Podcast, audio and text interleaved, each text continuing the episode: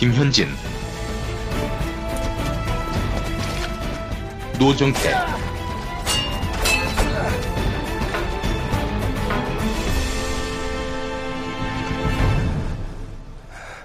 맹정전 네, 맹장들을 만나보는 맹장전 인터뷰쇼. 오늘은 정말 모시고 싶었던 분을 모셨습니다. 쉽고 초려를 했습니다.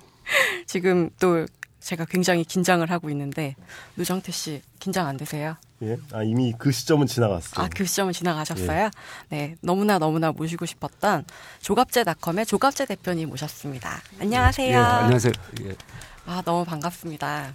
그리고 이게 동영상이 안 되는 게 약간 아쉬운데 굉장히 멋있으세요. 이렇게 모자를 쓰고 오셨는데 백발에 이렇게 미남자를 앞에 오시고 방송을 하게 됐습니다. 멋있다는 멋있다는 것은 모르겠습니다만 아니 또 겸손하시기까지. 저희 방송이 워낙에 좀 뭐랄까요. 좌우 또 연령 차이 이런 거에 대한 한국 사회가 굉장히 많이 분열되고 있는데 거기에 대해서 생각해 보면서 거리를 좀 없애고 이해를 하고 싶다. 시각 차이를 좁혀 보고 싶다. 또 많은 배움과 또 그런 가르침을 좀 얻고 싶다. 그런 생각들을 하고 있는데요. 저나 정태 씨는 소위 좀 뭐랄까 좌파 신문이라고 생각을 하실 만한 한겨레나 경향신문 같은데 글을 좀 쓰고 하고 있는데 이런 약간 발그스름한 사람들하고 그동안 가까이서 대화를 해보신 적이 많으신가요? 저는 기자니까 사람을 안 가리죠. 아, 음, 네. 아, 남녀노소. 네. 아, 우문현답이었습니다. 예, 그래서 뭐 이념적인 거, 네. 종교적인 거, 민족적인 거, 어, 이런 것은 신경을 안 쓰려고 하는데 네. 한국 사회가 요새 이념 갈등이 좀 심하니까 네. 아무래도 내가 오른쪽에 있는 사람처럼 비치는 것 같고 저를 보수 농객이라고 부르는 사람 많죠. 아, 예. 제가 제일 그 싫어하는 말이 두. 가지예요. 아, 그렇습니까? 하나는 네. 원로란 말이 싫고 네. 제가 젊은데 아직도 취재를 하는 기자인데 보수라는 말은 받아들일 수가 있는데 농객이란 말은 그게 아주 고답적으로 보이죠, 그죠? 그리고 손님이란 뜻 아닙니까, 그죠? 네. 객, 손님, 객이니까 논평만 하면서 손님처럼 어, 이렇게 방관자적 자세를 취한다는 그런 말이 있어가지고 맞지도 안 하고 그래서 음, 저를 굳이 뭐 이야기한다면 기자다. 네. 기자 중에 좀 유빌란 기자라고 한다면은 기자는 원래 관찰하는 직업 아니겠어요? 관찰. 네. 근데 저는 좀 행동하는 기자라고 볼 수가 있습니다. 네. 제가 스스로를 규정하면은 네. 이상입니다. 저희 독자들이 질문들을 올렸는데 먼저 그 질문들을 말씀드리면서 시작을 해볼게요. 사실은 캥거루 님이 조갑재 쌤이 생각하시는 민주주의의 정의가 궁금합니다. 라고 질문을 민주주의는 올렸어요. 뭐 이게 말이죠. 민주주의가 번역이 잘못된 용어입니다. 아? 디모크라시는 네. 민주 제도라고 번역하는 게 맞습니다. 음. 근데 이걸 민주주의라고 해놓으니까 한국 사람들이 안 그래도 이 관념적이고 교조적인 성격이 있어요. 특히 지식인 사회에서. 네. 그러다 보니까 민주주의라고 해가지고 주의, 네. 이즘, 네. 종교화해 버렸습니다. 아, 한국 사람들이 민주주의를 너무 종교화하고 교조화하는 바람에 큰 폐해가 지금도 계속되고 있습니다. 민주 제도라고 하면은 아 제도니까 바꿀 수 있는 거 아닙니까, 네. 그죠? 그게 무슨 하나님이 아닙니다. 네. 미국식 민주주의가 있고 한국식 민주주의가 있을 수 있는 거예요. 그러지 않고 민주주의라고 하니까 이거 절대 손대면 안 된다. 우상화해 버렸어요. 민주주의를. 이게 번역이 잘못된 겁니다. 구태여 민주주의를 정의를 한다면 미국 헌법 헌법에 있는 내용이죠. 미국 헌법이 전문이 재밌는데 그건 민주주의란 말 없습니다. 어, 이렇게 정의를 하죠. 안전, 네. 자유, 네. 복지. 국민의 안전과 자유와 복지를 보장하고 정진시키는 게 민주주의다. 뭐 저는 이렇게 생각을 합니다. 3대 요소가 있어요. 네. 근데 한국에서는 자유, 자유 중에서도 정치적 자유. 네. 자유가 여러 가지가 있습니다. 그게 경제적으로 들어가 보면은 사유재산 제도가 제일 중요한 자유예요. 그러나 한국에서는 주로 선거의 자유, 언론 자유를 중심으로 지금까지 민주주의를 논해왔는데 앞으로는 민주주의를 좀 입체적으로 네. 폭넓게 규정할 필요가 있겠다라고 생각합니다. 그 입체적이라고 하시면 어떤 그러니까 민주주의를 정치적 자유로만 해석하지 네. 말고 안보, 네. 자유, 복지를 네. 포괄하는 네. 종합적으로 보자 이거죠. 네. 민주주의를 너무 민주주의를 단선적으로 네. 이렇게 아주 그 뭡니까 딱딱하게 네. 그렇게 굳어 있는 걸로 보지 말고 또 민주주의는 항상 바뀌는 거예요. 아. 그러니까 세계에서 완벽한 민주주의 어디 있습니까? 네. 말씀하신 대로 민주주의가 아니라 민주제도라고 한다면 그렇죠. 민주주의를 표방하는 국가들이 공통적으로 가지고 있는 제도적인 측면이 있잖아요. 그러니까 기본적으로 이제 1인 1표 그리고 비밀 투표를 하지 않는 경우도 있지만 이제 큰 선거에서는 비밀 투표를 하고 국가가 선거에 개입하지 않는다. 뭐 이런 여러 가지 요소들이 있는데 그런 제도적인 보장들은 사실 어떤 면에서는 이제 마치 신앙이 대상인 양, 믿음인 양 사람들이 믿고 있어야 제도가 유지되는 게 아닐까 뭐 이런 말씀을 드려볼 수 있을 것 같거든요. 그러니까 제도라는 게 그냥 제도가 있다라고 끝나는 게 아니라 좀 이렇게 사람들이 열렬히 지키고 뭐 신호등 안 지키면은 신호등의 의미가 없잖아요. 그런 거 마찬가지로 민주 제도가 돌아가려면은 사람들이 약간 좀 이렇게 주의로 믿어야 되는 게 아닌가 뭐 이렇게 생각을 하고 말씀을 드려보면 어떻게 생각하시나요? 그 좋은 지적인데요. 예? 제가 민주 제도라고 규정을 하면은 제도라는 것은 만드는데 오래 걸립니다. 민주주의 하면은 누가 근사한 논문을 하나 쓰면 그때부터 민주주의가 시작돼요. 그러나 민주제도는 그렇지 않습니다. 이것은 어마어마한 시간과 노력과 실패와 성공의 결과로서 민주제도가 나옵니다. 그래서 민주주의 제도, 우리는 제도로서는 1948년 어, 5월 10일 총선거를 실시함으로써 민주제도의 출범을 알렸습니다. 그리고 헌법이 제정되고요. 대한민국이 8월 1948년 8월 15일에 건국되면서 제도로서의 민주주의는 출발 출발했으나 민주제도를 만드는 데의 그 과정을 생략하고 말았어요. 그 과정을 이해를 하면은 그 뒤에 지난 70년의 한국 민주주의의 발전은 대단한 대단한 거죠. 자, 이 과정은 어떠냐 하면은 영국이 작년에 마그나 카르타 어, 800주년이었습니다. 1215년 6월 15일 날 어, 영국의 존 왕이라는 사람이 반란을 일으킨 귀족들하고 런던 근교에서 만나가지고 합의를 해요. 그게 우리 교과서에 나오는 대헌장이죠. 마그나 네. 카르타. 거기에 60몇 개 조항이 있는데 핵심적인 조항이 두 개라고 볼 수가 있습니다. 첫째는 귀족들 당시에는 귀족이라고 하면은 성직자도 포함됩니다만 귀족 어, 지주죠. 귀족들한테 세금을 매길, 매길 때는 아무리 왕이라도 귀족 회의의 동의를 받아야 된다. 그 네. 귀족 회의는 나중에 국회로 이게 진화가 됩니다. 두 번째 자유민을 구속을 할 때는 귀족이죠 주로 자유민 자유민을 구속할 때는 어떤 적법한 절차를 밟아야 된다. 쉽게 말하면 구속영장 또는 법원의 심사를 거쳐서 잡아 넣어야지 왕이라고 마음대로 할 수 없다. 하나는 인신 구속의 자유를 천명한 것이고 하나는 사유재산 제도의 근본, 사유재산권을 어, 인정한 겁니다. 이 두 개가 민주주의 출발점이었어요. 그래서 하나는 국회로 가고 어, 하나는 사법적 독립의 기원이 됩니다만 그게 1215년인데 그 뒤에 영국에서 수많은 내전, 암살, 혁명이 있었습니다. 그 원칙을 구현하기 위해서. 네. 그러다가 1688년이군요. 명예혁명. 예. 네. 명예혁명을 거치면서 비로소 영국에서 피를 흘리지 않고 정권을 바꾸는 원칙이 확립된 거예요. 그런데 한국은 어떻습니까? 1948년 8월 15일에 이미 1인 1표제에 근거한 정부가 출범했어요. 그렇죠. 그렇다고 해서 당장 민주주의가 되느냐? 영국에서 수백 년 걸린 건데 1인 1표제로 가기 위해서 영국에서 얼마나 많은 시행착오와 노력이 있었습니까? 제일 처음에는 귀족한테만 투표권을 주었다가 나중에는 지주한테 주고 남자한테 주고 여자가 투표권을 행사한 게 영국에서도 1920년대였어요. 그렇죠. 두 번째로 오래된 민주주의를 하는 프랑스에서는 1945년에 비로소 여자가 네. 투표권을 행사했습니다. 이런 과정을 다 포함하면서 우리가 민주제도를 봐야 되겠다. 이렇게 저는 강조를 하고 싶어요. 시간이 필요하다. 네.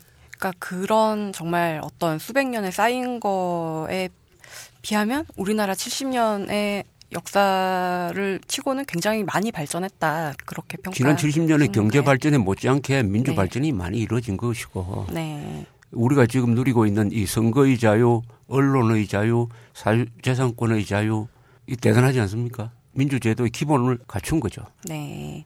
그런 선생님께서 정의하시는 거에 비춰봤을 때, 그 소위 잃어버린 10년이라고 보수 쪽에서는 많이 얘기를 하는 김대중 노무현 대통령의 10년과 지금 이제 이명박 박근혜 대통령의 10년 중에 아직 10년 안 채웠지만 10년 안 예. 채웠지만, 네, 어느 시대가 보다 민주적이라고 평가를 하시는지 듣고 싶다고 하세요.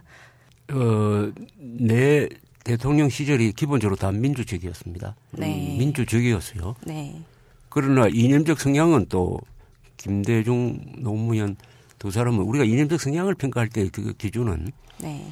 주로 북한을 어떻게 보느냐, 공산주의를 어떻게 보느냐이므로 그때는 좌파라고 해도 되죠. 네. 그러나 제도로서의 민주주의가 국회, 사법제도, 언론 자유, 사유재산권의 자유 이게 에, 거의 뿌리를 내렸으므로 정권이 뭐 좌파적으로 간다 해가지고 한국 사회가 좌파적으로 확 기운다든지 그런 건 아니죠. 네. 그러니까 민주적으로 저 의사결정이나 기본적으로 민주적으로 이루어졌어요. 그러나 뭐 몇 가지 지역적 사건에서는 여러 가지 문제가 있을 것이고 지금도 마찬가지인데 제 느낌에는 말이죠. 네. 가장 민주적이었던 정부는 노태우 정부예요. 아, 그렇습니까? 예. 네. 노태우 정부 때부터 부터 네. 어, 언론의 자유가 완벽하게 보장이 돼 가지고 어, 기사를 가지고 정보기관이나 이런데 불법 연행된 적이 없고 그리고 국회도 상당히 그때는 생산적으로 기능을 했어요. 여소야대 에, 시절에는 저는 아주 노태우 정부 때의 5년 동안 기자가 참 마음이 편했다. 네. 마음 편했다 하는 생각이 듭니다. 그래서 노태우 대통령이 지금 몸이 편찮으시고 하는데 저분이 뭐 아마 재평가해야 되는 거 아니냐 하는 생각도 들어요. 아. 그 노태우 정권에 대한 재평가와는 별개로 혹시 그건 상대적으로 느끼기에 그랬던 거 아니었을까요? 전두환 때가 워낙 압력이 심하니까 이렇게 말씀드린 이유가 뭐냐면은 지금 이제 분류하자면 좌파 진보 쪽에 속하는 사람들은 방심위 같은 것을 통해서 제도적인 차원으로 왼쪽에 있는 언론들이 탄압을 받는다 이렇게 얘기를 하는 경향이 있잖아요. 그럴 때 사실 그렇게 얘기할 수 있는 이유 중에 하나는 그 전에 이제 받지 않았던 탄압을 받고 있었기 때문인데 마찬가지로 전두환 때의 언론 탄압이 상당히 심했, 굉장히 심했으니까 노태우 때 상대적으로 그렇게 느껴졌던 건 아니었을까. 그러니까 제가 이제 겪어본 일은 아니잖아요. 겪어본 일은 아닌데 그 점진적으로 이제 언론이 자유를 가지게 되었다라는 것이 이제 제가 들어서 알고 있는 어떤 그 기본적인 시나리오였거든요. 음, 점진적인 게 아니에요. 그거는 저 노태우 부터의 언론 자유는 획기적인 것이고 그건 혁명적인 겁니다. 왜냐하면은 단적으로 청- 뭐가 청- 달라졌다 이렇게. 1987년 어, 6.29 선언을 계기로 해가지고 우선 그 전에는 노- 전두환 정권 시절에는 문공부 당시에는 이름 문공부인데 네. 문공부 그리고 국가안전기획부라든지 국군보안사령부라든지 하는 이런 네. 정보 수사기관이 언론 기관에 담당자를 배치를 해가지고 대통령을 비판하는 거 또는 군사적인 기사 이런 것은 상당히 어, 견제도 하고 불법적으로 뭐 윤정기를 멈추게도 하고 한마디로 그런- 편집권까지 그런 게 장악을- 있었지만은 네. 제도적으로 했습니다. 그땐 제도적으로 아. 했습니다. 그런 제도적인 장치가 다 없어져 버렸어요.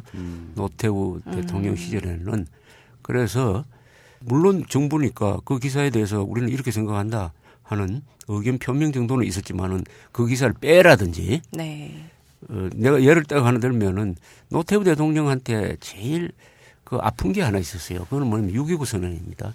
1987년 6.29 선언. 예. 대통령 직선제를 받아들이는 역사적 선언인데 이건 우리 정치 사상 가장 중요한 말하자면 한국의 민주화가 지배 세력과 민주화 요구 세력 사이의 타협으로 가는 한국 의 평화적 민주화의 길을 여는 분수령이었으므로 이것을 노태우 당시 여당 예. 민정당 대표가 선언을 했습니다만은 사실은 이 제안을 한 사람은 전두환 대통령이었거든요. 예.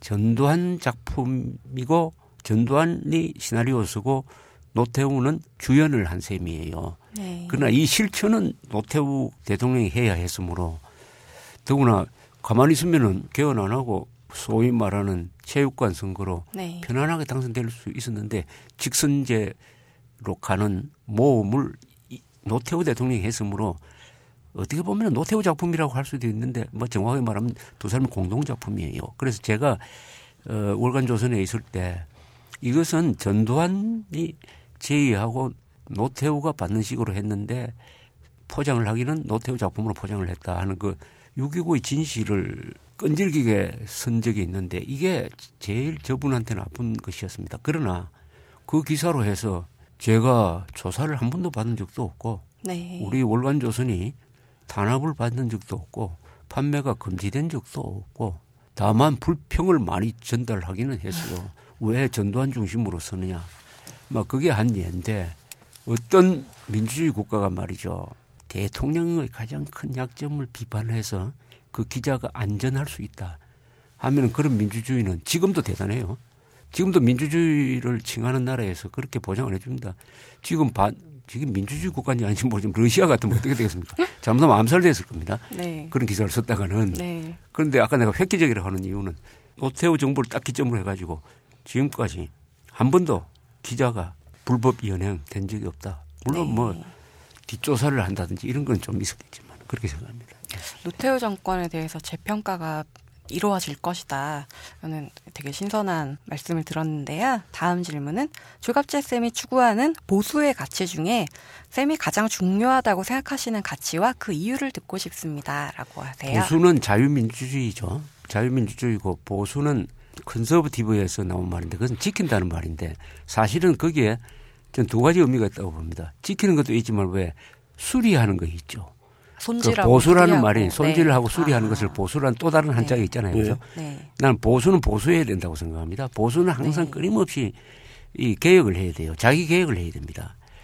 개선이라고 하는 게 나는 개혁보다는 개선이란 말이 맞아요.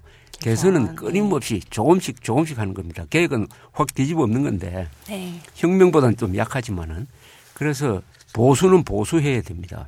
보수의 기본적 가치는 개인주의입니다. 개인, 개인이 소중하다. 네. 집단이 아니라 개인이다. 그것을 담은 것이 헌법 제 10조예요. 10조.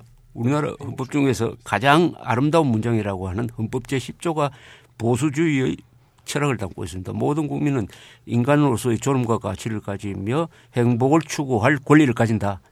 국가는 개인이 가지는 기본적 권리를 인정하고 이를 보장해야 된다. 네. 이게 보수주의의 핵심 철학이죠. 그또 보수는 진실에 기초해야 됩니다. 진실, 사실. 그리고 사실 위에 정의를 세워야 돼요. 정의는 법입니다만. 그렇게 해야 자유를 지킬 수 있어요. 진실, 정의, 자유는 보수주의의 3대 기본 가치라고 이렇게 생각을 합니다. 그 다음에 자유죠. 에, 그러니까 이 평등, 자유 이렇게 이야기하는데 개념상 자유가 평등보다 위에 있죠. 자유가 평등보다도 평화보다도 위에 있는 개념입니다. 그런데 그 자유는 개인의 자유입니다. 집단의 자유, 프로레타리아 계급의 자유, 민중의 자유가 아니고 개인 개인이 자유로워야 된다. 이렇게 되면 어떻게 되느냐? 한 개인 개인이 다 왕이다. 네. 죄를 짓지 않는 한은 나는 감옥에 가지 않는다. 우리 가정은 누구도 침범할 수 없는 압수수색 영장을 가지고 오지 않는 한 내 가정은 왕국이다. 이렇게 되다 보니까 모든 개인이 왕이라고 자기 운명의 주인공이라고 생각을 하니까 얼마나 열심히 일합니까? 자기가 가지고 있는 취향, 취미, 기능을 한껏 발휘하니까 경제가 발전하는 거죠. 예술이 발전하는 거죠. 그 나라가 생동감 있게 발전하는 거죠. 바로 이 점을 가장 정확하게 파악한 사람이 우리의 건국 지도자가 되었습니다. 그 사람이 이승만 대통령이에요. 아, 이승만 대통령은 자유가 가진 이 무궁무진한 생산성을 본 사람이에요. 그래서 1904년에 독립운동이라는 책을 옥중에서 쓸 때 이렇게 이야기합니다.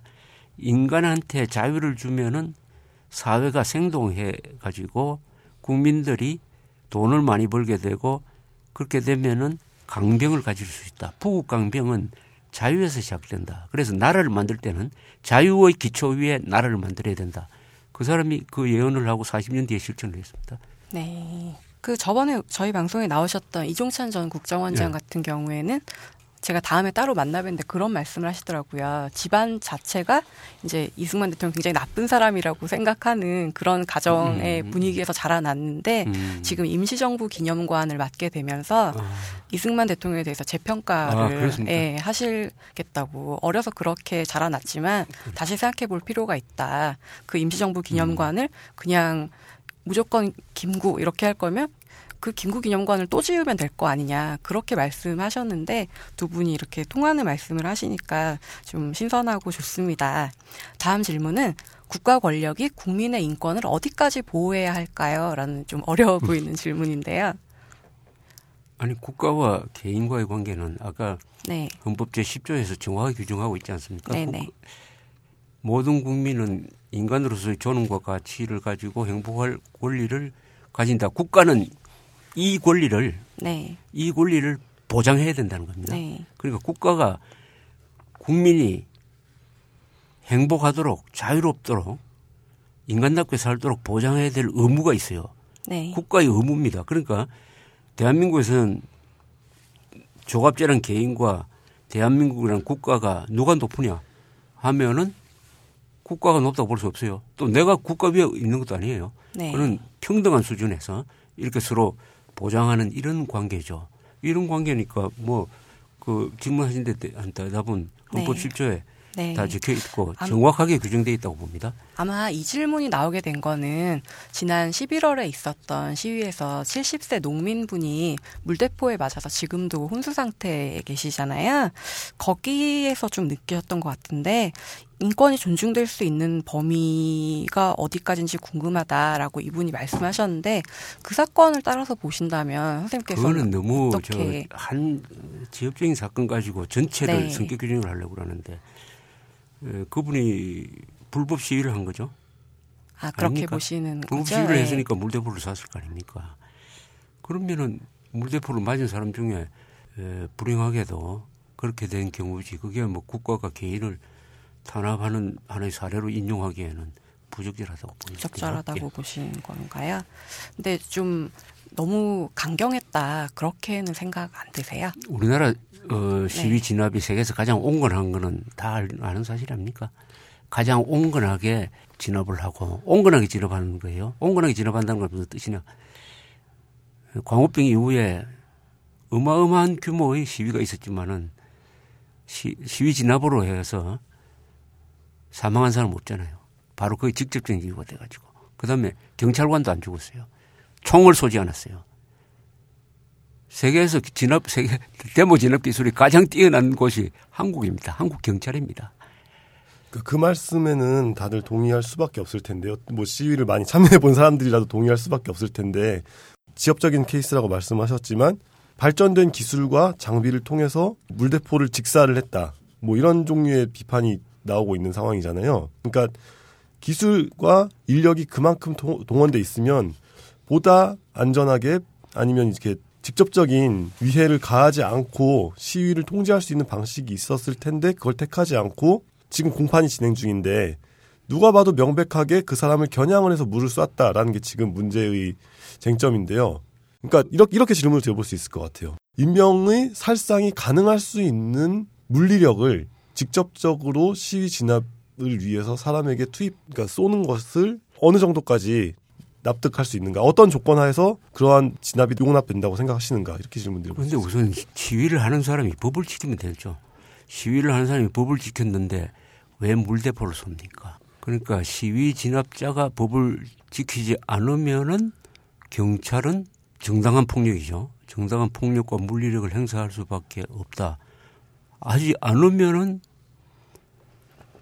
한국의 심장부 광화문의 일부가 무법천지가 된다. 그걸 방치하면은 다수 국민들의 인권과 안전이 위협을 받게 된다. 뭐 이거죠. 그러면은 가장 온건한 방법의 물대포 쏘는 거. 총 쏴서는 안 되잖아요. 최루탄도 안 쓰잖아요. 네. 그러면은 물대포 이외에 무슨 방법이 있겠느냐 그런 겁니다. 그러니까 그렇게 세게 쏴서 사람을 죽을 것 세게 쐈는지 음, 저 네. 적당히 쐈는지는 그건 네. 조사나 면밀한 걸 통해서 밝혀야지. 네. 그 결과만 보고 뭐. 무리하게 쐈다고는 할 수 없죠. 그건 네, 그러면 다음 질문인데요. 요즘 청년들은 노력이 부족하다라는 유행어가 있어요. 근데 정말 이건 약간 농담으로 하는 얘기인데, 근데 진짜로 요즘 청년들 너무 노력이 부족하다. 그런 말씀을 노, 그 노력이 뭐죠? 노력이요, 노력. 어, 그래 노력이. 그러니까 네. 노력이 노력이라는 단어는 이제 노력을 하면 어떤 결과가 있다. 뭐 이런 아, 식의 노력이잖아요. 근데 그게 아니라 아, 요즘 유행어가 되는 그 아, 노력이라는 노력, 말은 네. 노력은 딥다 해도 이게 아무런 소득이 없다. 나에게 돌아오는 것도 없고 내 인생 전혀 달라지지 않는다라는 자조와 불만이 섞여 있는 그런 유행어인 거거든요. 근데 그 뭐 지금 청년 실업률이 9%가 돼 가지고 상당히 예, 최초로 월세 세대가 될 거라고 15세에서 예. 29세 사이에 소위 청년 실업률이 지금 9% 역대 최고라고 그래요. 예. 네. 그런 점에서 본다면은 문제가 있는 건 사실인데 저는 네. 심각하다고는 생각 안 하는 게 전체 실업률을 보면은 왜냐하면 그 사람들이 15세에서 29세 사이에 영원히 머물러 있지 않잖아요. 네. 성장하면 30대, 40대, 50대가 되잖아요. 네. 그래서 종합적인 실업, 실업률 통계를 보면 3.1%입니다. 우리가.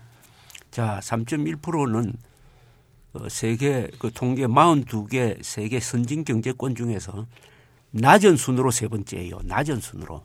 실업률 낮은 순으로. 뭐 노르웨이 이런 데 참 낮습니다. 그러나 한국이 낮은 순으로 세 번째다. 그러면은 국제적 비교를 해야 되거든요. 네. 그러니까 이건 절대 비관할 사항이 아니에요. 음. 또그 연령대의 특수한 상황이에요. 특수한 상황. 그걸 자꾸 과장을 해가지고 무슨 헬조선이란 말을 쓰는데 나는 이 아, 네. 헬조선이란 말을 쓰는 사람은 한국인에서 좀 제명을 해야 되는 거 아니냐는 생각이 국민 들어요. 자격이 없다. 그렇게 네. 조국을 저주하면 안 돼요. 아, hell, 왜 hell도 아니죠. 저주라기보다 우리, 한탄인 우리 것 입장에서 같은데. 보면은 천국입니다. 아. 천국 다음에 한국이라 해도 돼요. 천국 다음에 한국인데 정말로 hell이라면 hell 북조선이라고 해야지. 아. 왜 비교의 대상이 hell. 조선이라고 해가지고 자기 조국에 침을 뱉느냐 이겁니다. hell 조선이라고 미국 사람이 그냥 번역하면은 한국이라는 나라를 도대체 어떻게 보겠습니까? 또 우리가 세계에서 학력이 제일 높은데 거의 막 80%가 대학을 졸업을 하는데 그렇죠. 네. 자, 이 사람들을 충족시키기 위한 또 요새는 좋은 일자리를 달라고 그래요. 좋은 일자리. 아니, 일자리면 일자리지. 그게 좋은 일자리 있고 나쁜 일자리가 있습니까? 이것은 직업에 대한 모독 아니에요. 그러면 구인난은 왜 일어납니까? 중소기업에서.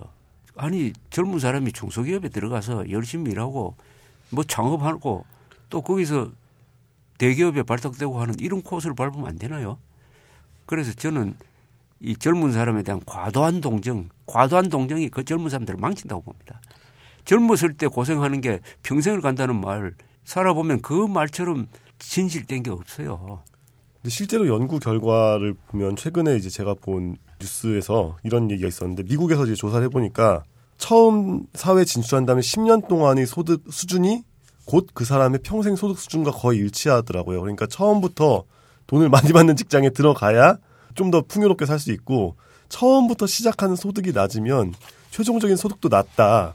뭐 이런 연구 결과도 존재할 뿐더러 그 lost generation이라고 하잖아요. 그러니까 대공황 때 딱 취직기가 겹쳤던 세대들은 평생 가도록 계속 이제 한번 진입 시기를 놓치면 계속 진입 시기를 놓치고 승진해서 밀리고 그 다음에 이제 신입사원 뽑을 때는 어차피 이 사람들은 적당히 나이가 먹어버렸으니까 밀리고 밀리고 하면서 언더독 세대가 쫙 생기게 되는 그런 현상이 발생을 하는데 그렇게 따지면 그 세대만의 지역적인 문제다라고 말씀하시는 건 충분히 그럴 수 있지만 그 세대들 내부자들의 입장에서 볼 때는 충분히 절망과 한탄을 할 수 있는 내용이 아닐까 이렇게 말씀을 드려볼 수 있는데요. 아니요. 이런 한국, 대한민국 지난 70년 동안 세계사의 기적을 이룬 자유롭고 강력하고 이런 나라에 태어나 가지고 젊은 시절에 절망을 하면 안 되죠.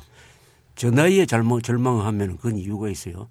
70년 동안 살아보니까 이 나라 막 형편없다 이러면 아직 살지도 않는 20대에 절망하도록 나는 문제는 절망하도록 부추기는 사람 그것도 나이 많은 사람 나이 누굴 많은 지금- 사람 나이 지금 많은 사람들이? 나이 많은 사람들이 젊은 사람들한테 영합해 가지고 영합해 가지고 젊은 사람들의 어려움을 과장해 주고 그것을 동정하는 것이 마치 정의로운 것이라고 스스로 그 무슨 의식화가 됐는지 모르지만 그런 글을 쓰는 그런 지식인들은 저는 경멸합니다. 경멸. 네. 그리고 아까 말씀드린 뭐 첫 출발이 평생 네. 결정한다는 것은 미국에나 적당한 이야기지 한국은 오히려 반대죠. 정주영 씨의 20대의 월급이 얼마였겠습니까? 그 사람이 세계에서 제일 큰 부자가 된거 아닙니까? 한국처럼 그분은 이 정말 계층이 계층 이동이 한국처럼 활발한 데가 어디 있습니까? 한국에 무슨 귀족이 있습니까? 한국의 부자들이 미국식으로 뭐 자가용 비행기 다니면서 말 타고 다니면서 성 같은 집을 지어서 삽니까? 근데 한국은 부자 리스트를 아니면 기업인 리스트를 1위부터 100까지 쭉 뽑아 보면은 거의 대부분이 2세, 3세잖아요. 3세 혹은 4세까지 있는데 외국 같은 경우는 일본만 가더라도 그 중에 이제 자기 창업자들이 한 절반 내지는 3분의 1 정도는 차지를 하고 있어서 한국이야말로 계층 이동이 거의 심각하게 멈춰가고 있다라는 게 어떤 지배적인 논의인 것으로 저는 알고 있는데 저랑 다른 그건 어떤 소스를 그건 가지고? 지배적인 오해죠.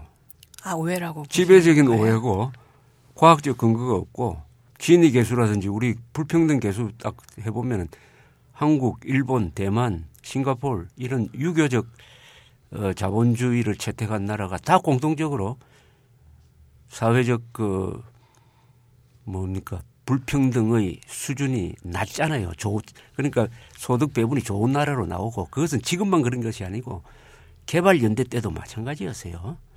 그래서 한국은 세계적으로 보면 평등한 나라죠. 평등한 나라고 세계에서 가장 불평등한 나라는 북한 아닙니까? 북한이겠죠. 북한 한 네. 사람 한 사람만 인간의 존엄을 예. 어, 가지고 나머지는 전부 노예처럼 사는 그리고 재산만 독점하고 있는 게 아니라 권력까지 독점하고 또 그것을 사유화해 가지고 막 3대 세습으로 내려오는 그런데 한국 사람들이 비교할 때 한국을 선진국하고만 비교하려는 경향이 있어요. 막 그것도 좋다고 봅니다. 선진국하고 비교해 예, 가지고 그 한국이 부족한 점이 있으니까 열심히 하자. 그거 좋아요. 네. 그러나 또 한편 또 다른 한민족이 만든 북한과도 비교를 해야 됩니다. 북한 우리가 북한이었을 수도 있다 하는 생각도 해야 돼요. 우리가 북한이었을 수도 오히려 우리가 북한이었을다는 게 그게 이례적인 것이 아니라 자연스러웠을지도 모른다. 대한민국이 오히려 부자연스럽고 예외적인 존재다. 그 이유는 우리가 자유민주주의를 채택했다는 거, 미국과 동맹관계를 맺었다는 거, 해양 문화권에 속했다는 거죠. 그래서 불평을 하는 건 좋아요. 불평이라는 것은 발전의 원동력입니다. 그러나 가끔은 북한과도 비교해 가지고 북한의 20대는 지금 어떻게 살고 있느냐. 군대에 이것도 좀 있겠죠. 생각해 네. 보면서 불평을 해야 되고 불평을 하는 게 자해로 가면 안 되죠. 자해 자학으로 가면 안 된다고. 그러니까 저는 헬조선 이런 봅니다. 거는 자해나 자학이라고 자해 생각하시는 자해. 그러면 거죠. 그 한국에는 아직까지는 계층 이동이 자유롭다 그렇게 보고 그렇죠. 계시는 아니 자유민주주의. 국가는 다 자유로워요.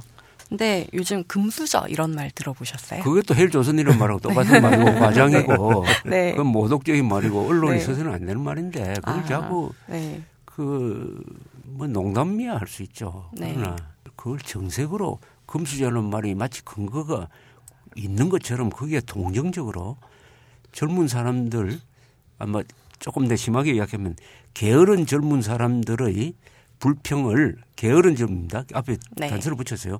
게으른 젊은 사람들의 불평을 나이 많은 사람들이 식자층에서 동정하는 식으로 하면은 여기 해답이 없다고 봅니다. 왜 그렇게 뭐랄까 동정해주고 이런다고 생각을 하세요? 좀 그 동정해 주면 자기가 무슨 진보적 지식인 것처럼 자기 도덕적으로 만족할 수 있으니까 위해서. 그렇게 또 그- 그런 사람을 또 높게 평가하잖아요. 네. 한국에서. 근데 한국에서는 아직까지 좀 학벌이 많은 어떤 앞으로의 직업 인생을 많이 결정하지 않습니까? 근데 사교육이 점점 계속 시장을 넓혀가고 있어요. 그러면서 어떤 계급적으로 대학을 어떤 곳을 가느냐 어릴 때부터 투입한 자본의 양에 따라서 저희 세대까지는 아직 괜찮다 치더라도 그 이후 세대에는 혹시 계급이 고정될 위험성이 좀 있다고 보여지는데 어떻게 생각을 하세요?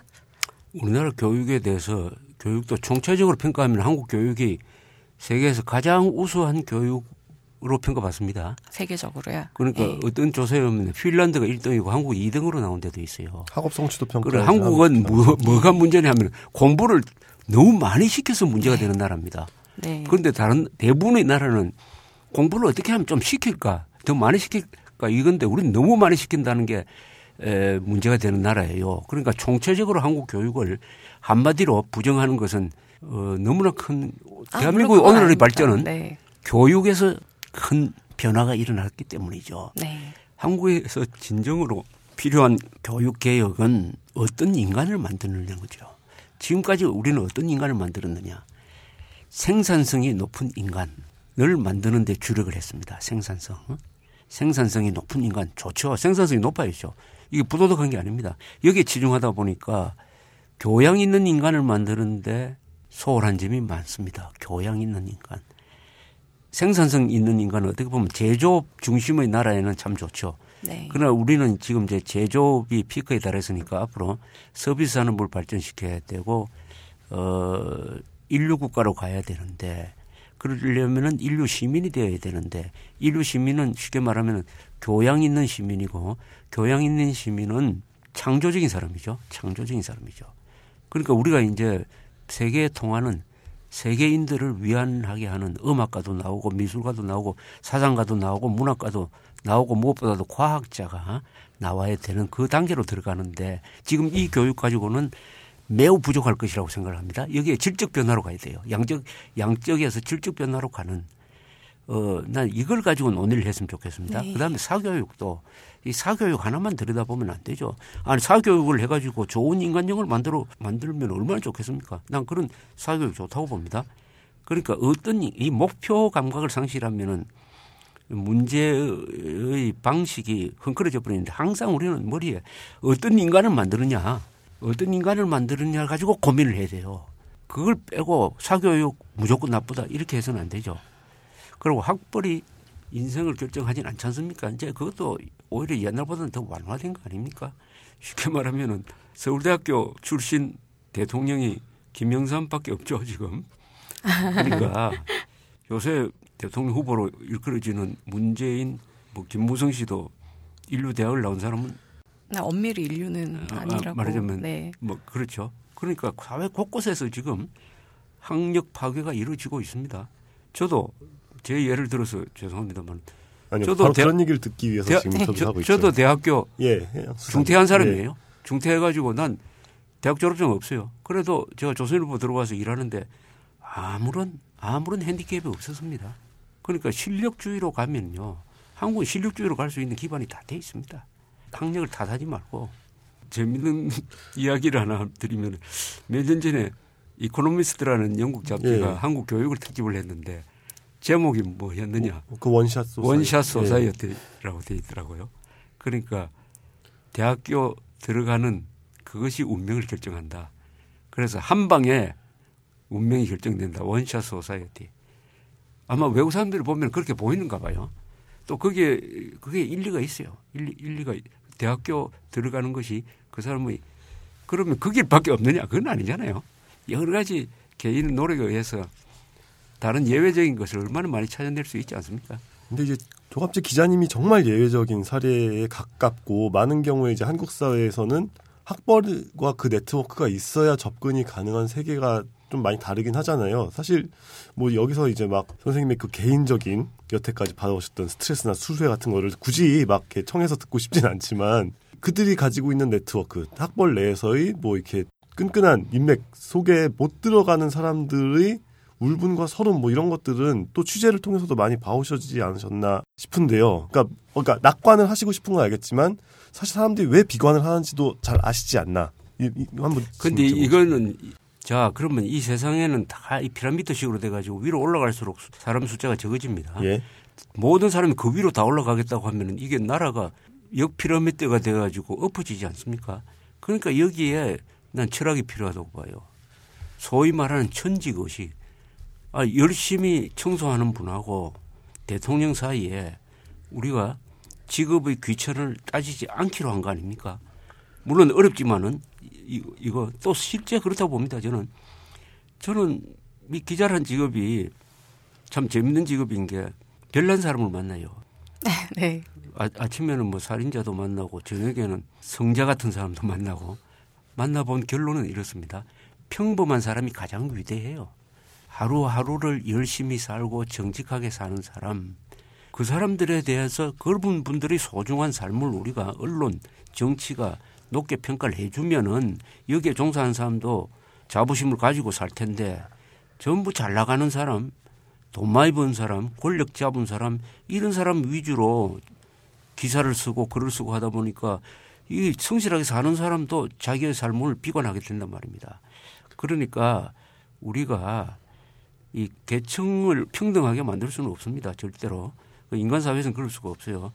그것보다는 각자의 삶에 대한 보람과 자부심, 자부심을 느끼도록 하는 교육, 이게 교양 아니겠습니까? 이것을 통해서 이 문제를 해결하는 것이 보다 근원적이라고 생각합니다. 그러니까 이 세상에서 돈 제일 많이 번 사람은 한 사람밖에 없지만은 이 세상은 세상을 가장 행복하게 사는 사람은 그 숫자가 한 명이 아니라 5천만이 될 수도 있어야 거기서 해답을 찾, 아야 된다고 생각합니다. 네, 되게 오랜만에 근원적이고 아름다운 얘기를 들었더니 아 약간 좀 예, 아 이러고 깜짝 놀랐는데요. 네, 잘 들었습니다. 그리고 솔직하게 대답해 주세요라고 또 다른 질문 주셨는데 딴지일보라는 매체에 대해서 솔직히 어떻게 생각하시는지 저는 그이 딴지일보 그 김어준 씨죠. 네네. 네. 그분이 네, 텔레비전에서 진행하는 프로에도 내가 나가서 인터뷰도 한 적이 있어요. 네네. 네. 음, 근데 나는 조금 언어에 좀 예민한 사람인데 딴지라든지 요런 그 음. 일부러 대중적으로 보이려고 하는 좀 위약적 그 위약적 태도죠. 네. 저, 예. 저 요런 건 좀 싫어해요. 저는. 저는 좀 고상한 걸 좋아해요. 아, 그래서 해일 조선을 그렇게 싫어하시는군요. 아, 고상하고 가능하면은 좀 품격이 있는 언어를 좋아하는데. 네. 뭐그 정도입니다. 그 품격이 있으면 또 싼지가 아니니까. 그뭐 좋습니다. 난 방, 저는 또 반골이라는 말 좋아해요. 네. 음, 반골 기자 조갑제. 예. 네. 그 아, 듣기 좋아요. 반골. 네. 반골. 전뭐또 반골입니다. 사실은 제가 보수라고 하면서도 사실은 반골이에요. 음. 박정희 대통령이 반골입니다. 그분이 그런 점을 잘 이해를 못 하시는 거예요. 이승만 대통령이 반골이에요. 반골은 뭐냐? 가장 큰 권위하고 싸우는 사람입니다. 이승만에 있어서 그 반골은 미국이었을 수도 있어요. 그리고 조선조였을 수도 있어요. 일본이었을 수도 있어요. 뭐 그러니까 그런 점에서 저는 딴지가 그 정의로운 딴지가 되었으면 좋겠어요. 네, 이게 나와서 말인데 그럼 박정희가 맞서 싸운 반골로서 맞서 싸운 대상은 사실 이승만이었잖아요. 아, 그건 아니고 그 사람은 이 가난이었죠. 가난과 음, 빈곤, 노예 근성과 어떤 면에서는 자기를 자기한테 간섭을 많이 하는 미국이었을 수도 있어요. 그렇다고 반미는 아닙니다. 반골은 자주 정신이거든요. 자주 나한테 간섭하지 마라. 나는 내 운명은 내가 결정하겠다는 게 반골이라는 바깥의 행태를 규정하는 내부의 논리인데. 내 운명은 내가 결정하겠다. 예. 그리고 마지막 질문은요. 본인의 성함 세 글자를 이렇게 내건 조갑제닷컴이라는 홈피를 운영하시는데 혹시 그런 본인 이름을 다 거시는 것에 부담감을 느끼셨던 적은 없는지요? 라고 질문 주셨어요. 저게 처음에는 블로그로 출발을 했으니까. 네. 그러다가 이게 점점 커져가지고 인터넷 신문으로 네. 바뀌었는데, 난 미국에서도 자기 이름을 가진 출판사가 많지 않습니까? 그죠?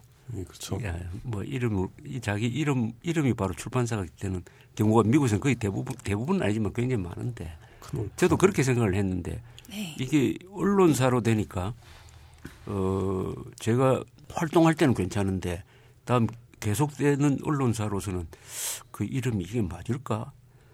또는 모르죠. 뭐 이렇게 오래 하다 보면 아 조갑제란 말이 하나의 어떤 명사적인 독립적인 명사로서의 어떤 의미를 갖게 될 때, 예컨대 팩트, 팩트는 조갑제 하면 그 떠오르는 이미지가 팩트에 강하다 또는 팩트 왕이다 라는 이미지를 가지면은 막 그건 그것도 괜찮겠다. 뭐 이렇게 좀 생각을 하고 있습니다. 예. 그런 그런 브랜드가 되면 그것도 괜찮겠다라고 예, 예, 생각하신다는 거죠. 그럼 독자 질문은 이 정도로 하고요.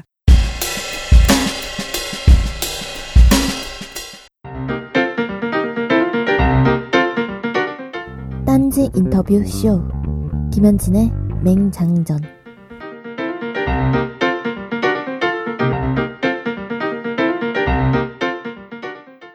제가 조사했던 인터뷰에서 저번에 제가 방송 전에 뵀을 때도 나 영화도 좋아하고 많은 것을 좋아한다라고 말씀을 하셨는데 그 전에 되게 놀랐던 게 나는 스트레스를 기사 쓰는 걸로 푼다. 기획하는 재미, 취재하는 재미, 취재한 것이 인쇄된 걸 보는 재미, 기사 네, 잘 그렇습니다. 썼다고 칭찬 듣는 재미, 그리고 그게 다섯 팔려서 가지, 다섯 가지 재미죠. 봉급받는 예. 재미. 예. 네. 이렇게 여섯 가지라고 보셨는데 너무 대단한 게 저나 노정태 씨도 책이나 글이랑 관련돼서 생활을 꾸리고 있지만 이렇게까지 재미를 느껴봤는지 좀 반성도 되고 그랬는데요. 지금도 이렇게 스트레스를 푸시나요? 저는 글 쓰는 게 쉬워요. 아 정말요? 글 쓰는 게 쉽고 네. 취재가 좋고 어 글을 빨리 써요. 저는 아 또 글을 긴 글을 쓰죠. 네. 어 글에 대해서는 제가 이 독자들한테 공짜로 제가 선물을 하나 드리고 싶은데 네. 이게 돈으로 계산하면 얼마짜리인지 모르겠지만 은 네. 저 비밀을 하나 공유하고 싶어요. 어, 어, 예. 예. 어, 지금 인터넷 세상에서는 글이 최고입니다. 쉽게 말하면은 인터넷 세상이 되니까 독서하는 기회가 더 많아지죠. 글을 써야 될 일도 많아집니다. 예. 그러니까 필력이 아마 그 사람이 성공을 좌우할지도 몰라요. 필력. 네. 필력의 핵심은 어휘력이겠죠. 네. 많은 단어를 알아야 되지 않겠습니까? 자, 그걸 전제로 하고 제가 수습 기자 교육을 받을 때 45년 전입니다. 1971년에 예. 우리 선배 기자가 딱 들어와 가지고 했던 말이 지금도 기억납니다. 기자는 어떤 사람이어야 하느냐? 시청을 출입한다면은 어, 시청 수위를 대하는 태도와 시장을 대하는 태도가 같아야 한다. 두 번째, 어떤 글이 좋은 글이냐? 명문을 쓴다는 생각은 하지 마라. 세 가지 원칙만 지키면 된다. 첫째, 문장이 짧아야 한다. 두 번째, 정확해야 한다. 세 번째, 쉬워야 한다. 요 세 가지 원칙이 중요하다. 짧고 정확하고 쉽게 쓰라. 요 중에서 제일 중요한 게 짧게 쓰는 겁니다. 문장을 짧게 써야 돼요. 짧고 난해할 수 있잖아요. 짧으면 난해하지 않죠. 짧으면 쉽습니다. 그리고 짧게 쓰려면은 중복을 피해야 됩니다. 중복, 단어의 중복. 그리고 짧게 쓰는 요령 중에 하나가 앞에 이런 걸 붙이지 않아야 돼요. 그러나, 그런데 또한 한편 요런 것을 저는 붙이지 않습니다. 그걸 안 붙여도 충분히 문장 흐름만 유지만 되면 돼요. 그 다음에 여기 두 개를 제가 더 붙이고 싶어요. 요 3대 원칙에. 즉, 즉, 짧게 쓰고 정확하게 쓰고 쉽게 써야 되는데 플러스 많이 써야 합니다. 많이. 글은 많이 써야 합니다. 많이 써야 글에 대한 공포감이 없어져요. 그리고 너무 좋은 글을 쓰려고 고민하지 말고 쓰세요. 그냥 쓰고 고치면 됩니다. 쓰고 고치면. 많이 쓰면 공포감이 없어지고 그다음에 빨리 써야 안 되겠습니까? 역시 시간이 중요하니까 이렇게 하면 다섯 개의 원칙이 그중에 출발은 짧게 쓰는 거라고 생각합니다. 이 글이 잘 안 나갈 때는 글이 괜히 길어져요. 뭐뭐 복문이 되기도 하고 근데 그걸 짧게 토막을 내기 시작을 하면 굉장히 문장이 짧아집니다. 어디서도 받을 수 없는 과외를 귀중하게 해주셔서 너무 감사합니다. 저부터 그 다음에 물론. 한자를 네. 알아야죠. 아, 한자. 한자요. 한글 네. 전용으로 한국어가 지금 파괴되고 있으니까 한자 한자를 앞으로 잊어버리면은 저는 지- 직업적으로 글 쓰는 사람한테는 그럽니다. 한자 모른다면은 한국어를 모르는 건데 그렇다면 최소한 직업적으로 글을 써서는 안 된다. 물론 논문 쓰는 사람한테도 마찬가지죠. 그래서 한자를 그 이뭐 배우란 이야기 할 필요 없습니다. 왜냐하면 한자는 한글과 마찬가지로 한국어를 표현하는 두 가지 문자니까 당연히 배워야죠. 요즘은 그 원칙 좀 많이 좀 이렇게 양보하진 않으셨나요? 그러니까 예전에 비해서 예전은 상당히 이렇게 강경하게 한자를 많이 텍스트 내에서 이제 표현을 해야 된다 이렇게 하시는 입장이었는데 요즘 홈페이지에 올리시는 글이라든가 다시 재판된 책 같은 걸 보면은 이제는 사실상 거의 한글 전용이고 필요에 따라서 괄호를 치고 한자를 변기하는 정도로 이렇게 표현을 하고 계신데 상당히 많이 양보를 하신 것처럼 그런 면도. 있을 거예요. 그, 저, 귀찮아서 하는 것도 있고.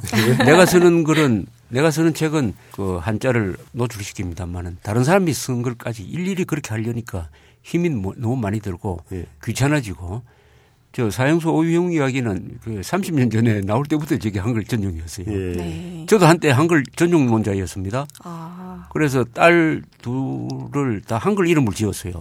어떻게- 그러다가 나중에 아 이래 돼가는 이래 되어서는 이게 문자 생활 안 되겠구나 늦게 처리된 경우입니다.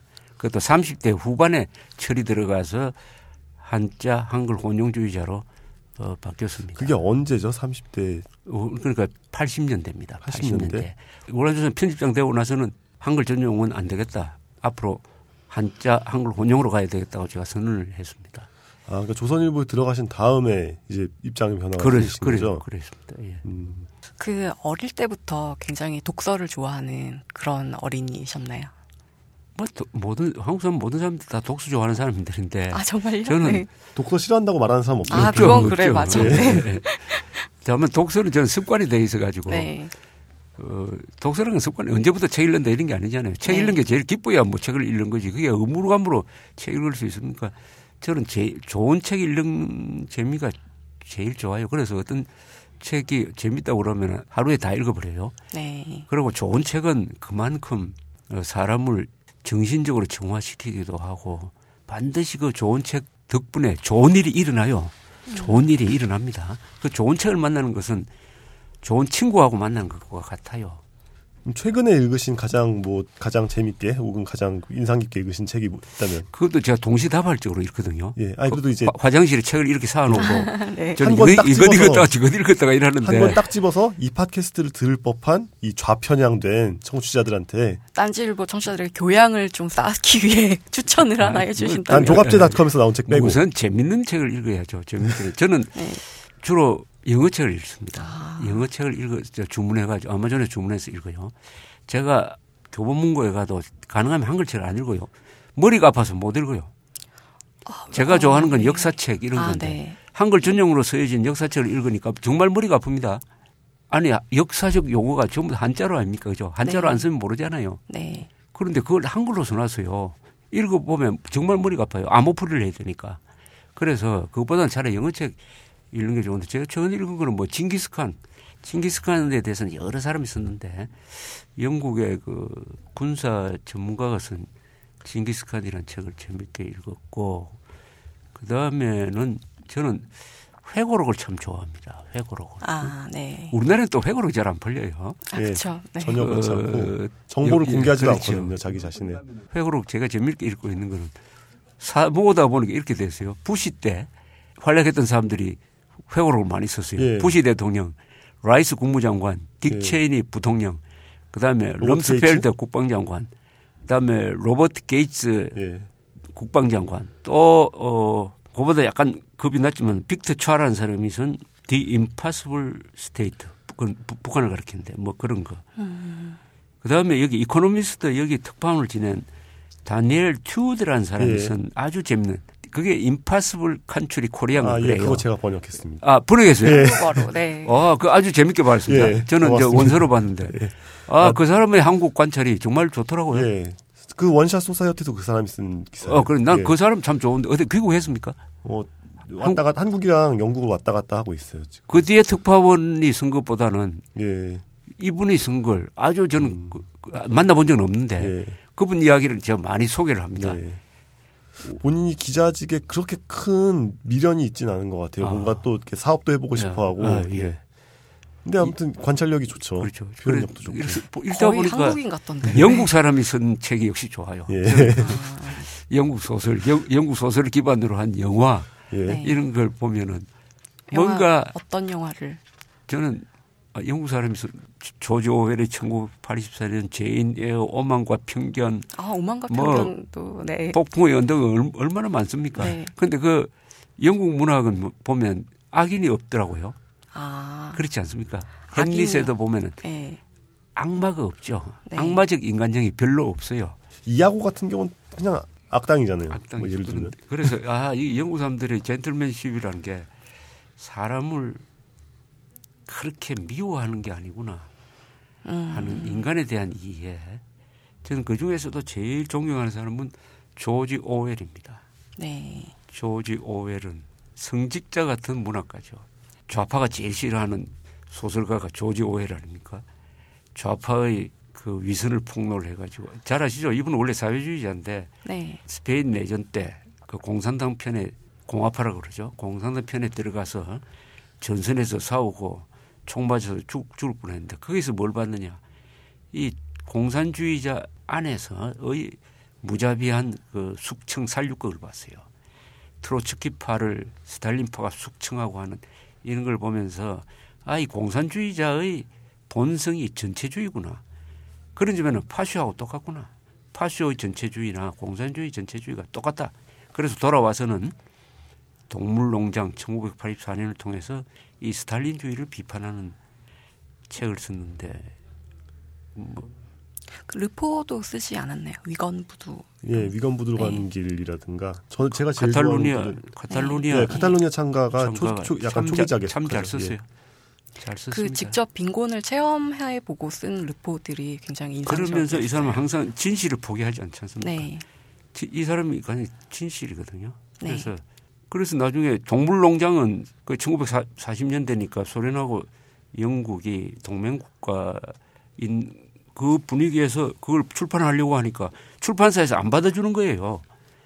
그래서 그 영화에 보면은 과연 그런 이야기를 했는지 모르지만 그 조지 오웰을 다룬 영화에 보면 그런 장면이 나옵니다. 편집자가 안- 이거 동물농장 못 짓겠다. 이거 동물농장이 스탈린 공격하는 건데 스탈린은 지금 우리하고 손잡고 나치 독일과 싸우는데 못 짓겠다고 하니까 이렇게 물어요. 그럼 당신은 신념을 사실보다 더 중요하다고 생각하는 사람이냐? 이렇게 조지 오웰이 묻는 장면이 있어요. 사실이 신념보다 더 중요한 거 아닙니까? 네. 그래서 사실 그 좌파들이 조지 오웰을 싫어한다는 말이 통했던 시점이 90년대 뭐 이전 그 정도까지였고요. 지금은 오히려 되게 좋아하는데. 예, 좌파들이 조지 오웰 되게 좋아해요. 어, 그렇습니까? 왜죠? 예. 왜냐하면은 이제는 더 이상 스스로를 좌파 내에서 스탈린주의자, 뭐 트로츠키주의자 이렇게 생각하지 않거든요. 요즘은 이제 좌파라고 하면은 정말 나는 평등파다라고 생각하는 사람들이 스스로 좌파라고 생각하게 되는 경향이 있죠. 그럴 때는 조지 오웰의 또 이제 역사적인 좌파의 과오를 비판하는 입장도 이제 현재로서는 좌파의 입장이 되는 거죠. 그래서 이제 좌파 청년들하고 말씀을 하실 거면은 조지 오웰 얘기를 하시면 아마 얘기가 잘 그런데 그. 조지 오웰은 뭐 조지 오웰이 사회주의자였으니까 예.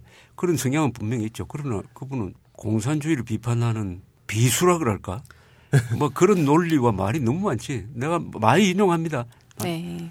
그 사람이 하는 말 중에 이런 것도 있어요.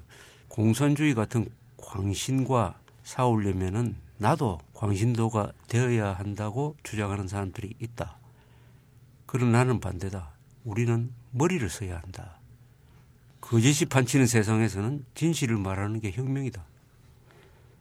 이 더하기 2가 4라고 말할 수 있다면은 그런 나라는 망하지 않는다. 그건 공산주의 원리를 본 사람이에요. 전체주의 원리를 본 사람이지. 그런데 탈북자한테 그 책 읽히면 깜짝 놀랍니다. 어떻게 북한을 이렇게 정확하게 들여다봤느냐. 북한의 작동 원리, 특히 그 언어의 조작, 언어를 조작하면 사상을 조작을 하거든요. 그 1984년에 보면은 국방성 기능을 하는 게 평화성입니다. 예. 그리고 사람 잡아가지고 고문하는 게 애정성이라고. 맨날 거짓말하는 선전부서가 진실성이에요. 아, 네. 그리고 공산주의가 뭡니까? 말의 의미를 거꾸로 180도로 바꾸고 있지 않습니까? 그러면 사람들이 그 말에 따라가다가 보면은 세뇌가 당하는 거죠. 그러니까 말이 얼마나 중요하냐. 말을 바꿔버리면 사상을 바꿀 수 있다. 사상 바꾸면 행동 바꿔진다. 습관이 바꿔진다. 뭐 이런 것이. 위대한 예술가지. 참.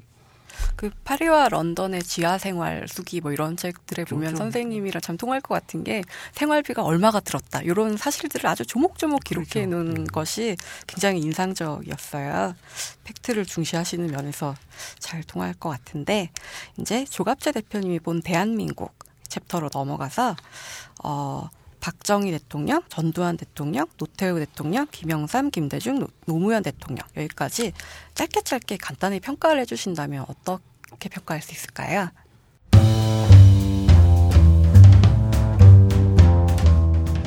김현진, 노정태와 조갑주의 만남은 2부에서 계속됩니다.